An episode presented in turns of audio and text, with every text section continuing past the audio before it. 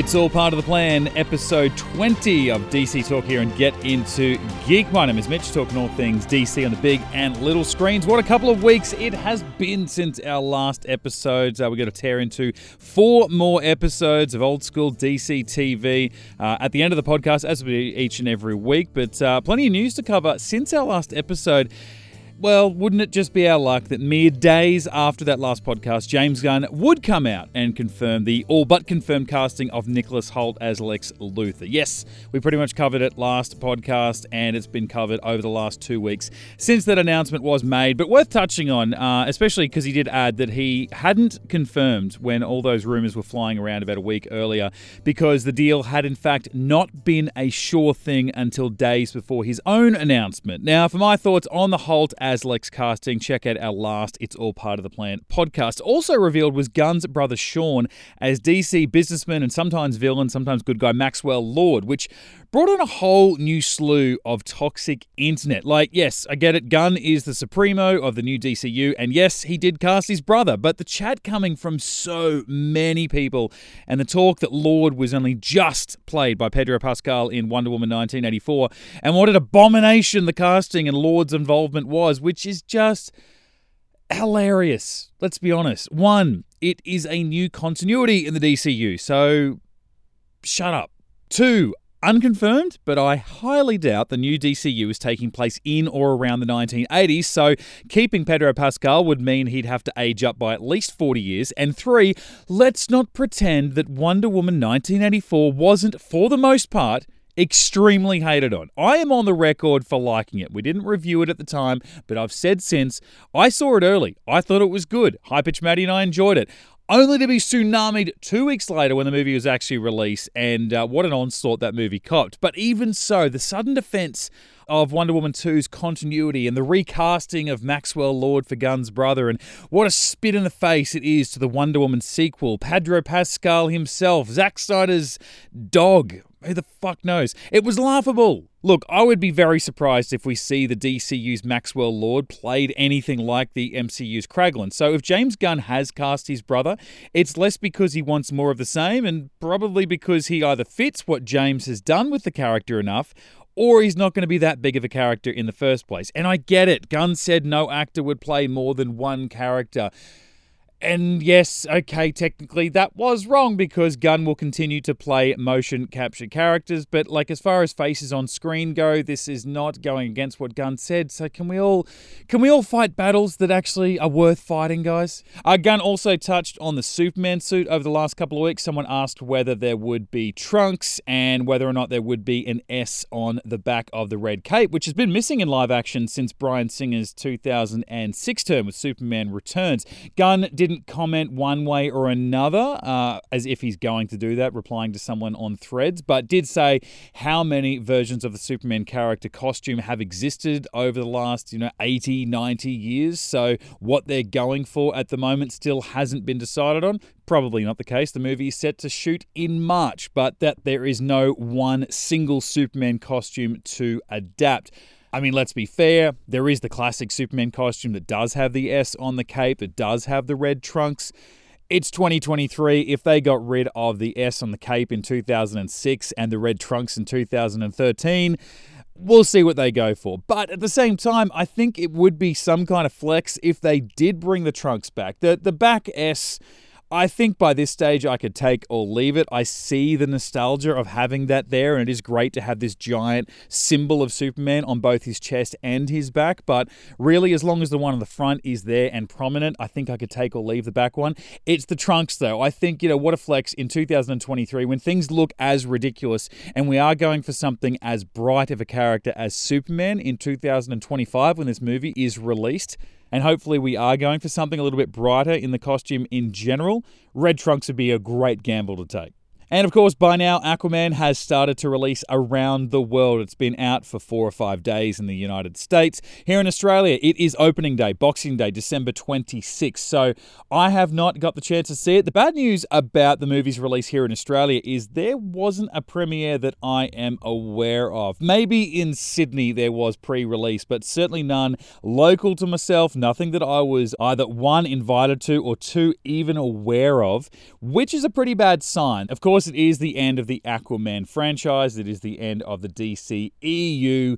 And with some of the mixed reports coming out pre the movie's release over in the States, it looks like Warner Brothers is just trying to, outside of America at the very least, let this movie release, let it have its run, and then forget that they ever existed.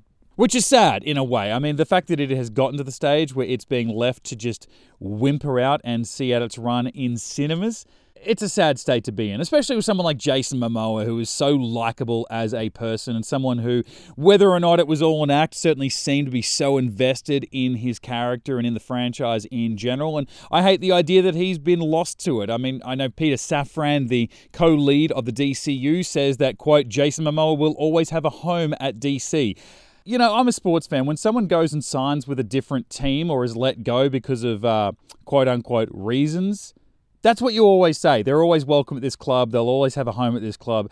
They're locking the doors and that person leaves. Now, surely that's not the case with Jason Momoa, but if they don't automatically and already have a place for him in the DCU, what does that quote even mean? Hopefully, by next episode, I will have seen Aquaman 2, and I'm pretty keen to share my thoughts on that one. I didn't hate the first one, it wasn't great, but uh, keen to see what they did with a bonkers sequel and the uh, farewell of the DCEU.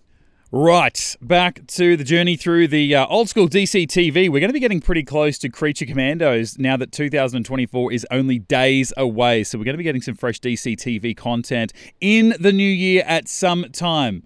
But until then, let's go back to the old ones that have since died their own slow death. Batwoman kicks us off. Season 2, Episode 15 Armed and Dangerous.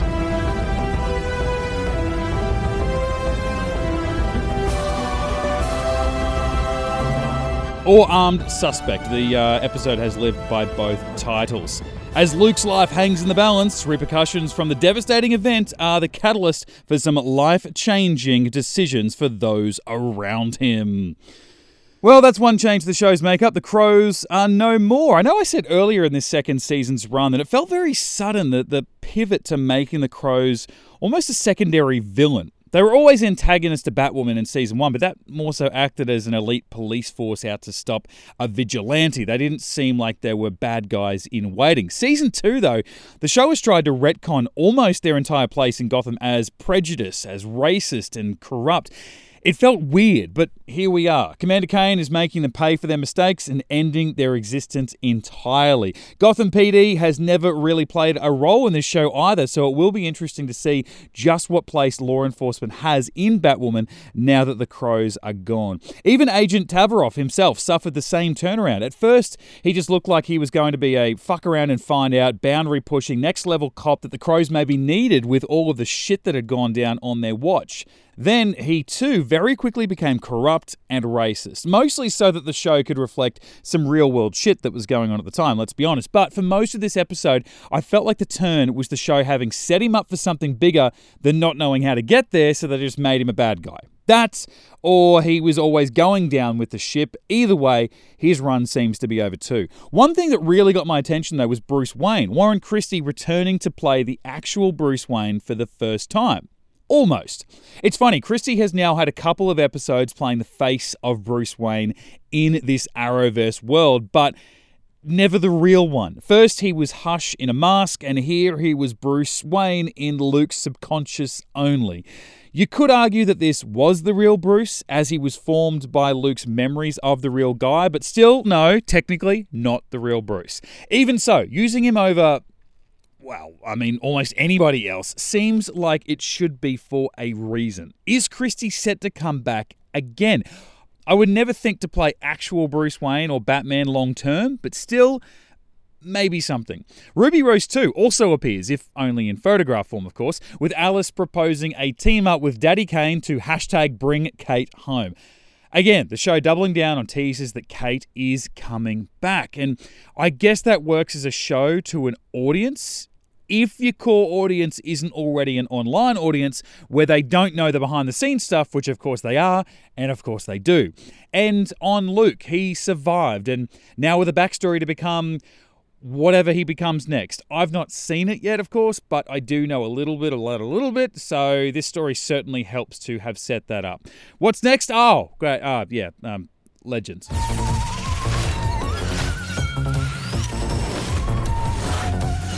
Season 6, Episode 5 The Satanist's Apprentice. Astra gets a chance to learn real magic while Sarah meets Bishop and learns what he intends. You know, I've mentioned before that I'm watching these shows in their release order, and that's not only week to week, but also episode to episode. And after Batwoman, I went off to fire. And after Batwoman, I went to fire off the Flash only to find that it was actually Legends instead, and I was so disappointed.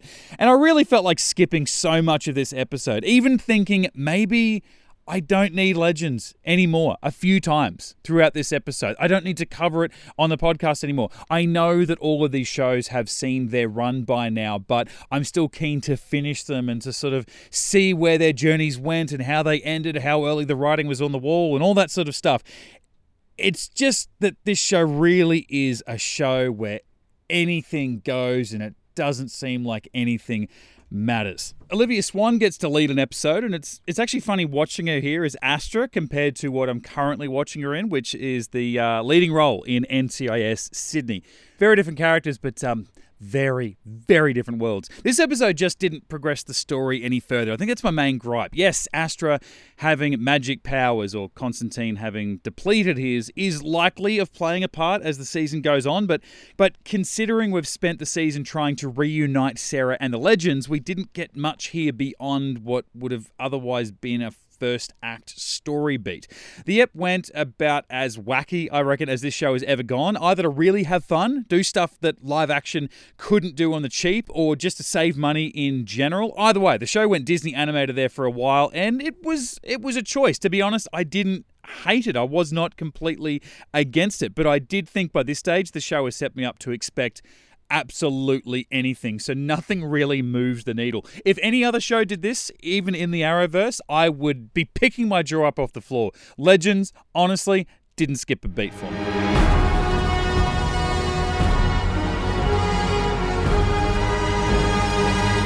Superman and Lois Season 1, Episode 9 Loyal Subjects. Lois, Chrissy, and Clark team up to piece together the significance of Smallville to Morgan Edge. And boy, didn't things really move along by the end of this episode. Not that I haven't enjoyed the pace so far. I think I've actually made a point about that a number of times. But the ending sees Morgan Edge not only reveal himself to not be of Earth, but boasting superpowers after having created another dozen or so souped up minions. Now, in some ways, this episode moved and threw stuff out like a lot of the previous shows. There was, though, still time to see some of the slower family moments, but things really stepped up when thinking about the end game of the season, which worried me for a second considering we're already at episode 9, but then I remembered that season 1 is only 15 episodes long. Actually, that's as long as this show goes season to season anyway. Seasons 1 and 2 both run 15 episodes each. Season 3 only for 13, and the upcoming fourth and final season will run for just 10.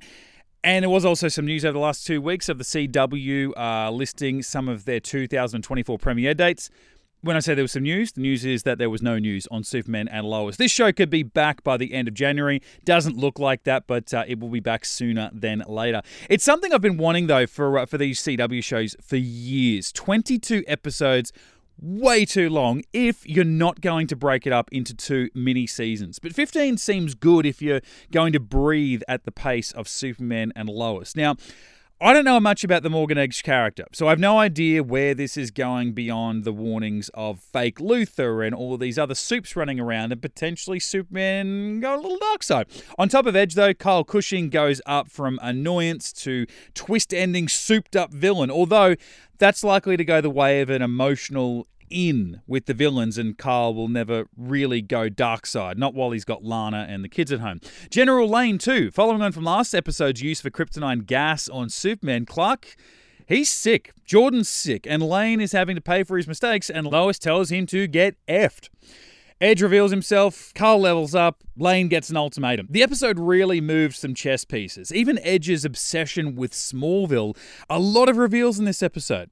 Which would make more sense if this was a mid season finale, that the show was wanting to reset the status quo so that after the break the season could really ramp up towards its end, but it's not. And on top of that, just some great Superman moments. Him hearing a robbery all the way from Mexico, which you've got to hope as a viewer is just a case of us finally getting to see something that happens off screen a lot, rather than Clark finally tuning into something he says he always is. And Jordan's sickness, too, sneezing out freeze breath, and Kryptonite literally turning his lungs to ice, forcing them to burn it out at the fortress. Superman only stuff you love to see. Yes, The Flash, Season 7, Episode 12, Goodbye Vibrations. Cisco and Camilla tell the team they are leaving Central City. Barry, Iris, and Caitlin don't have much time to digest the news, though, because a new version of Rainbow Raider strikes, and the OG Team Flash must join together one final time. So finally, here we are, the Cisco finale. Not, not in a celebration, finally, type way, just that I really left my watch on a cliffhanger a few months ago, the last time I saw a Flash episode, and it really felt like a, a weird mixed bag choice, but I think I slowly got around it as it went on. One half of it, it's this sad, nostalgic goodbye to an OG of the show, which comes across in a way that no goodbye to any of the Wells ever did. This feels a lot more final. Now, number one, no Wells lasted seven seasons. And number two, I'm sure that by the end of the show's nine seasons, Cisco will be back at some point. That's just the way that these things happen narratively as a TV show, even if not in real life. But the other half is this silly villain of the week story. I did come to respect it on some level that the uh, creators just said, screw it, let's go out with a bang and go a little bit more old school Flash, one that would have really felt like a filler in seasons one or two, where they could just sort of break the tension of uh, the building big bad and just have a little bit of fun for 42 minutes. But it did feel like a weird choice to do that, even saying goodbye to a character that has been there from the start. I think by the end, though, it it had a good feeling about it. I think uh, saying goodbye to Cisco it, it, it had those feels. If you have been watching the show from day one, as I have, as many of you I'm sure have or had as well, I think it felt right by the end of it. I felt like though they did try a little bit too hard to make it just about the the core three or the core four not to reference Scream there, of the show with uh, Iris and Barry and Cisco and Caitlin only. There were a couple of key moments there between Chester and Cisco that I felt like, you know, could have been just as meaningful, but the writers write in this dialogue that makes Chester seem like a bit of an asshole. Here he was, Cisco, about to say his final goodbye to the cast of characters that we come to know on the show and the show itself, and he hands over to Chester his uh, his bag of goodies, his toys, his equipment, his uh, his laboratory, and Chester is so taken by all of this new equipment that he even says to Cisco, Yeah, I'm just going to stay here and go through this stuff rather than come and say goodbye to you properly like everybody else. And again, this is the show just trying to make sure that we only got Iris, we only got Caitlin, we only got Cisco and Barry in a room together, and a little bit of Joe as well, just to have the main characters say goodbye to each other.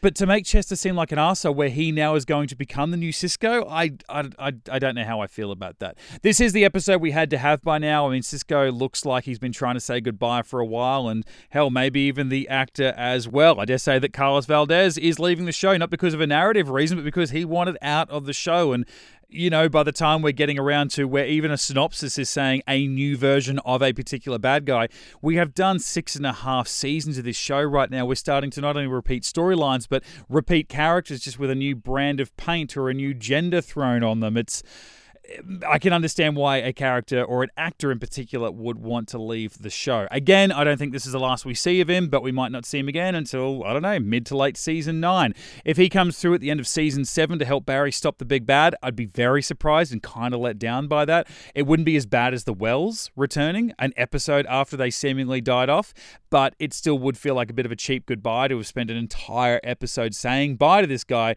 only to have him come back at the end of the season. Bring him back in two and a half seasons' time when we say goodbye to the show. That's all for DC's. It's all part of the plan here and get into geek. Hopefully, again, like I said, by the end of uh, the next episode, I will have seen Aquaman and the Lost Kingdom. Give my thoughts on that movie as uh, it continues to underperform around the world. Will be interesting to see how it uh, performs at the Australian box office. It's just not going too well over in the States, which is bringing out another toxic side of the internet. Already over the course of November, with the Marvels releasing, we had people absolutely tearing shreds off that movie because of how badly it was performing at the box office compared to its budget or compared to its expectations. And now everyone is fighting because Aquaman is not receiving as much negativity. And what does that mean? How sexist the internet is, as if that is entirely a surprise to people on there. So hopefully the movie does all right. It doesn't really mean anything one way or another at this point. Superman Legacy is going into production in March. Creature Commandos is coming out in 2024. So we've got animated, we've got live action DCU content on the way. The DCEU is dead at this point. Back for next episode. Enjoy your DC until then. And you know what? Go see Aquaman. What have you got to lose? Get into geek.